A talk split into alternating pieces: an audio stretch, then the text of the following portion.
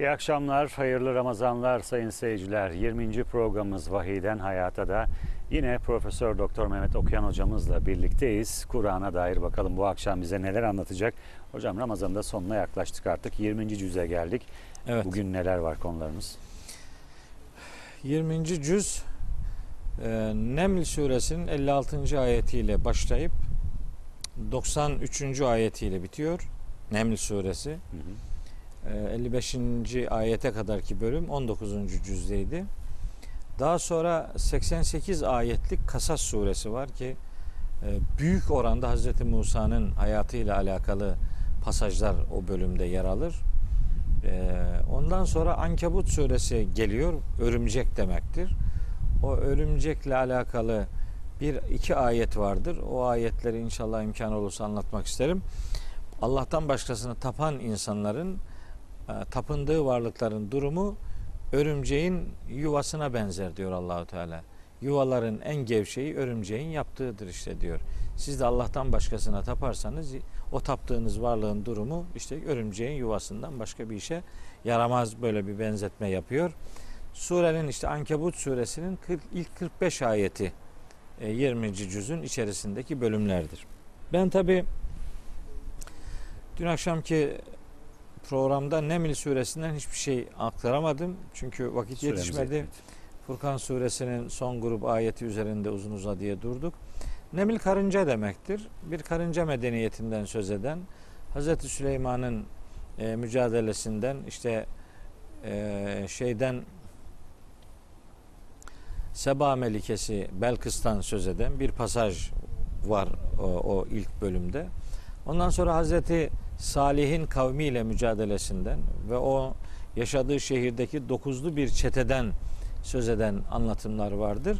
Dünkü cüzde bu bölümler vardı. Bugünkü cüzde yani 20. cüzde Nemil suresi 56. ayetten başlıyor.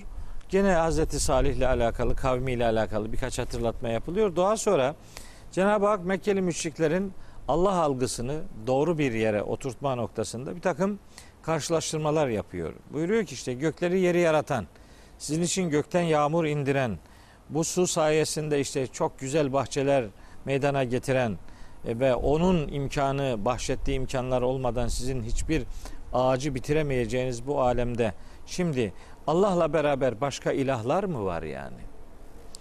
Ne kadar da haktan sapıyor bu insanlar.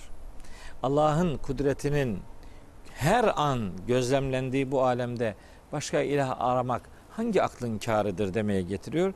Daha sonra kainat kitabı ile alakalı bir takım bilgiler veriyor. Hep Allah'la beraber başka ilahlar yoktur, olamaz mesajı üzerinden bilgilendirmeler yapıyor.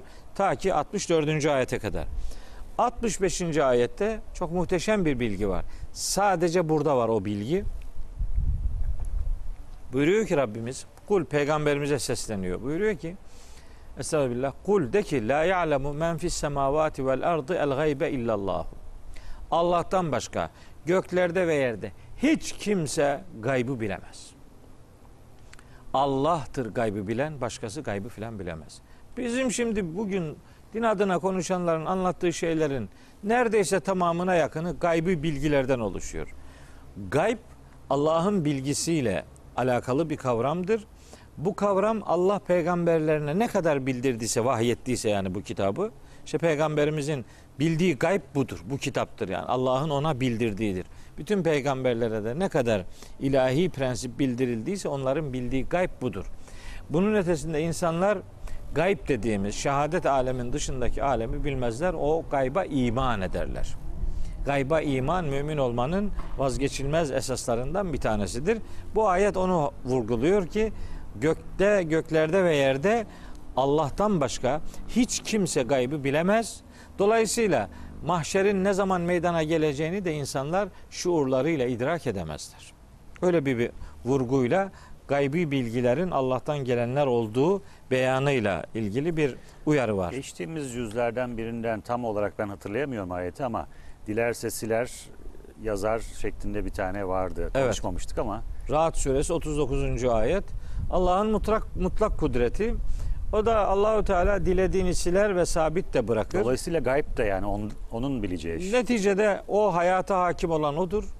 işte koyduğu sistemin nasıl çalıştığını, hangi inceliklerden meydana geldiğini, kainat kitabı ile ilgili nasıl dönüşümler planladığını ondan başka kimse bilmez. Ve indehumul kitap o ayetin sonunda kitabın anası onun katındadır. Yani kurallar onun tarafından belirlenmiştir. Kuralların Allah'ın belirlediği bir alemde kuralcılık taslamanın, yeni kurallar üretme gayretkeşliği bir insana, Müslümana yakışmayan bir davranıştır. Mutlak hakimiyetini özetliyor Allahu Teala. Daha sonra 87. ve 88. ayetler çok önemlidir bu surede, Neml suresinde. Ee, bu ayetlerin benzerleri şeyde var aslında Zümer suresinde ama belki orada başka ayetleri konuşuruz. Sırası burada geldi varsayalım. Buyuruyor ki Rabbimiz ve yevme yunfeku fis suri. Sur borusuna üflendiği gün yani son saat Kur'an'ın son saat dediği bu sistemin bitme zamanı. Bunun meydana geldiği gün fefez'a men fis semavati ve men fil ardı illa men Allahu. Allah'ın diledikleri hariç göklerde ve yerde can ve ruh taşıyan kim varsa hepsi düşüp bayılacaktır. O kadar şiddetli bir olay yaşanacağı için o gün yaşamakta olan insanlar da daha önce ölmüş ama ruhları tabi diri olan insanlar da büyük bir korku ve büyük bir sarsıntı geçirecekler. Benzer ifade Zümer suresi 68. ayette vardır.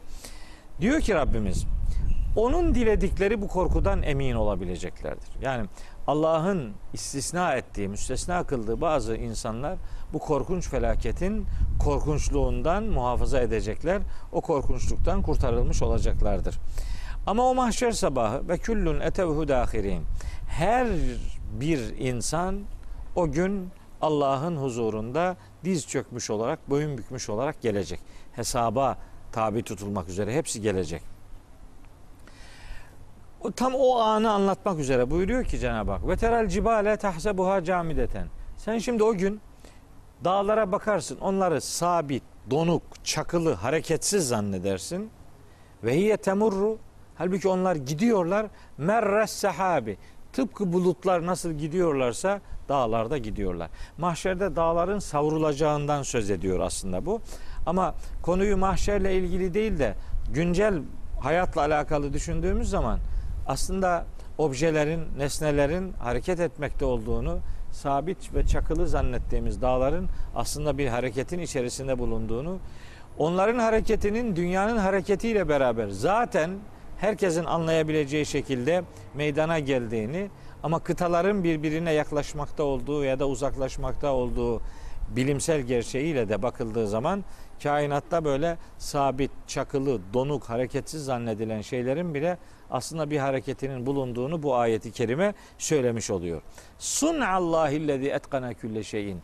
Her şeyi en güçlü şekilde bina etmiş olan Allah'ın bir sanatı olarak bu varlık, bu mevcudat, bu sistemini devam ettirmektedir diye böyle kainat kitabına dair bir göndermeyi bu vesileyle kardeşlerime hatırlatmış olayım. Tabi 89 ve 90. ayetler çok önemli. 91-92 çok çok önemli. Yani peygamberimizi Cenab-ı Hak dizayn ediyor, inşa ediyor. Bakın diyor ona ki İnnemâ ümirtü de ki ben şununla emrolundum.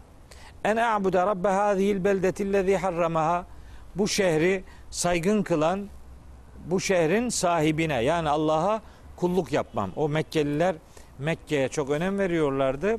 Kabe'ye çok önem veriyorlardı. Allah ise Kabe'nin Rabbine önem verilmesini onlara öğretiyor. Dolayısıyla o şehrin Rabbine kulluk yapmakla emrolundum.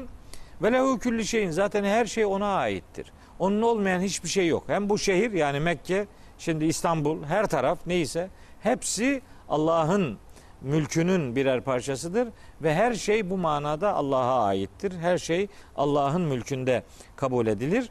Ve ümirtü en ekûne minel müslimin. Ve ben Müslümanların Müslümanlardan olmakla emrolundum. Yani peygamber haşa Allah'ın ona emrettiği davranışlardan müstahni değildir. O, o davranışları yapmasa da olur kabilinden bir duruşu, bir pozisyonu kesinlikle yoktur. Dolayısıyla Amene Resulü okuyor kardeşlerim. O, o okunan iki ayetin birinci cümlesinde buna aslında temas ediliyor. Amener Resulü bima unzile ileyhi min rabbihi vel müminun. Resul Rabbinden kendisine indirilmiş olana önce o iman etmiştir. Vel müminun sonra da müminler iman ettiler. Yani peygamber önce Allah'ın kuludur, sonra Resulüdür, sonra elçidir. Yani ben şöyle şeyler söylüyorum, bir kısmı da yanlış anlıyor ama ne yapalım? Ee, kul Muhammed, Resul Muhammed'e uymak zorundadır. Yani Allah Abdullah'ın oğlu Muhammed Allah'ın peygamberi Hazreti Muhammed'e itaatle yükümlüdür. Onun için biz kelime-i şehadette öyle söyleriz. Ve eşhedü enne Muhammeden abduhu ve resuluhu. Şahitlik ederim ki Muhammed Aleyhisselam hem Allah'ın kuludur hem de peygamberidir. Onun için burada Müslümanlardan olmam emrolundu diye ikinci husus var. Üçüncü husus ve en etlu vel Kur'ane ve Kur'an'ı tilavet etmem bana emrolunmuştur. Kur'an okumak. Kur'an okumak Kur'an'ı anlamak demektir. Kur'an'ı yaşamak demektir. Kur'an'ın peşinden gitmek demektir. Kur'an'ı önüne alıp kendisi onu arkadan takip etmek demektir. Tilavet bir mesajı aktarmak anlamına gelebileceği gibi o mesajın gereğini yerine getirmek ve o mesajı hayatın merkezine almak manasına da gelir.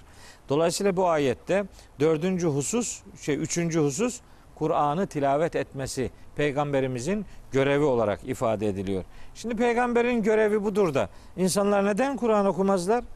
Efendim okuyoruz ya mukabele sürüyoruz. Hayır o değil. O yetmez. O da doğru bir iştir ancak asla yeterli değildir. Yeterli olan nedir? Okuduğunu anlamaktır. Anladığını yaşamaktır. Yaşamıyorsanız anlamıyorsunuz demektir. Anlamıyorsanız yeterince okumuyorsunuz demektir. Onun için Kur'an'la diyalogumuz Kur'an'ı anlamak ve hayatımıza yansıtmak şeklinde tecelli etmelidir. Surenin Son iki dakikamız kaldı hocam Surenin- düze dair. Evet surenin işte Nemil kısmından bunları cüzün Nemil kısmından bunları söyleyelim. Kasas suresinde Hz. Musa uzun uzadıya anlatılır. O kıssaya girmiyorum. Sadece surenin 56. ayetini bir hatırlatayım. Çok nefis bir ayeti kerimedir. Genellikle de yanlış tercüme edilir. Tercümesi şöyle olmalıdır. Ayetin metni şu. İnneke la tehdi men ahbebte. Ey peygamber sen senin sevdiğine hidayet edemezsin diyor Allahu Teala. Yani sen birini seviyorsun diye ona hidayet veremezsin. Peygamberimize diyor. Velakin Allah yehdi men yeşâ. Ancak Allah dileyene hidayet eder. isteyene hidayet eder. Benzer bir mesaj Bakara suresi 272. ayette vardı. Leysa aleyke hudahum velakin Allah yehdi men yeşâ. Onların hidayete erdirilmesi senin işin değil. Allah kimi isterse ona hidayet eder buyuruyor. 270 birinci ayetinde şey 272. ayetinde Bakara suresinin. Burada da mesela Hazreti Peygamber'in amcasıyla alakalı olduğu söyleniyor. Ölürken işte iman etmiş olarak ölmesini istiyor Peygamberimiz. Bu ayetin onun üzerine indirildiği ifade ediliyor. Öyle ya da böyle Hazreti Peygamber ya da bir başka insan sevdiğine kendisi hidayet edemez. Hidayet kurumu Allah'a aittir ve Allah isteyene hidayet eder. Hidayet için bir adamın bir irade ortaya koyması lazım. Biz Fatiha'yı da bu duyguyla okumalıyız. İhdina sıratal müstakim. Ya Rabbi bize dost doğru yolu göster. Ya Rabbi bizi dost doğru yola ulaştır. Sizin böyle bir çabanız olacak ki onun doğrultusunda Allahu Teala sizin için hidayeti yaratmış olsun. Dileyene hidayet etmek Allahu Teala'nın taahhüdüdür. Kasas 56. ayet bunu söylüyor. Bir de Ankebut suresi var bu cüzde. Son Ankebut suresinde içinde. bir ayeti sadece bir ayeti hatırlatayım. Gerisine bir şey demeyelim. O da 45. ayet. Ayet şu Estağfirullah. Ütlü ma uhiye ileyke minel kitab. Ey peygamber sana kitaptan vahyedileni tilavet et. Yani onu hem oku hem de onun gereğini yerine getir. Tilavet etmek hem okumak hem de okuduğunun gereğini yerine getirmek demektir. Sana kitaptan vahyedileni oku, yerini yerine getir ve akimis salah ve bu bağlamda namazı kıl. Namazı kıl. İnne salate muhakkak ki namaz tenha anil fahşai vel münker. Çirkinliklerden ve arzu edilmeyen şeylerden insanları uzaklaştırır. Niye? Ve zikrullahi ekber. Çünkü namazda ve hayatın her anında, her alanında Allah'ı hatırlamak en büyük duyarlılıktır. Namaz Allah'ı hatırlamanın bir vesilesidir. Ben Allah'ı hatırlıyor, hatırlıyorum namaz kılmama gerek yoktur diyemez bir Müslüman. Mezhebi, meşrebi, meşguliyeti, cinsiyeti, yaşı ne olursa olsun bülüğa erdikten sonra bir insan her halükarda aklı başında olduğu sürece namaz kılmak ve Allah'ın bu emrini yerine getirmek durumundadır. Peygamberimizin ifadesiyle namaz müminin miracıdır. Yani hakka yükselişidir ve namazda yaptığımız secdeler akrabu ma yekunul abdu ila rabbihi ve vesacidun. Bu da bir hadis-i şerif. Bir kulun Rabbine en yakın olduğu an secdeye kapandığı andır.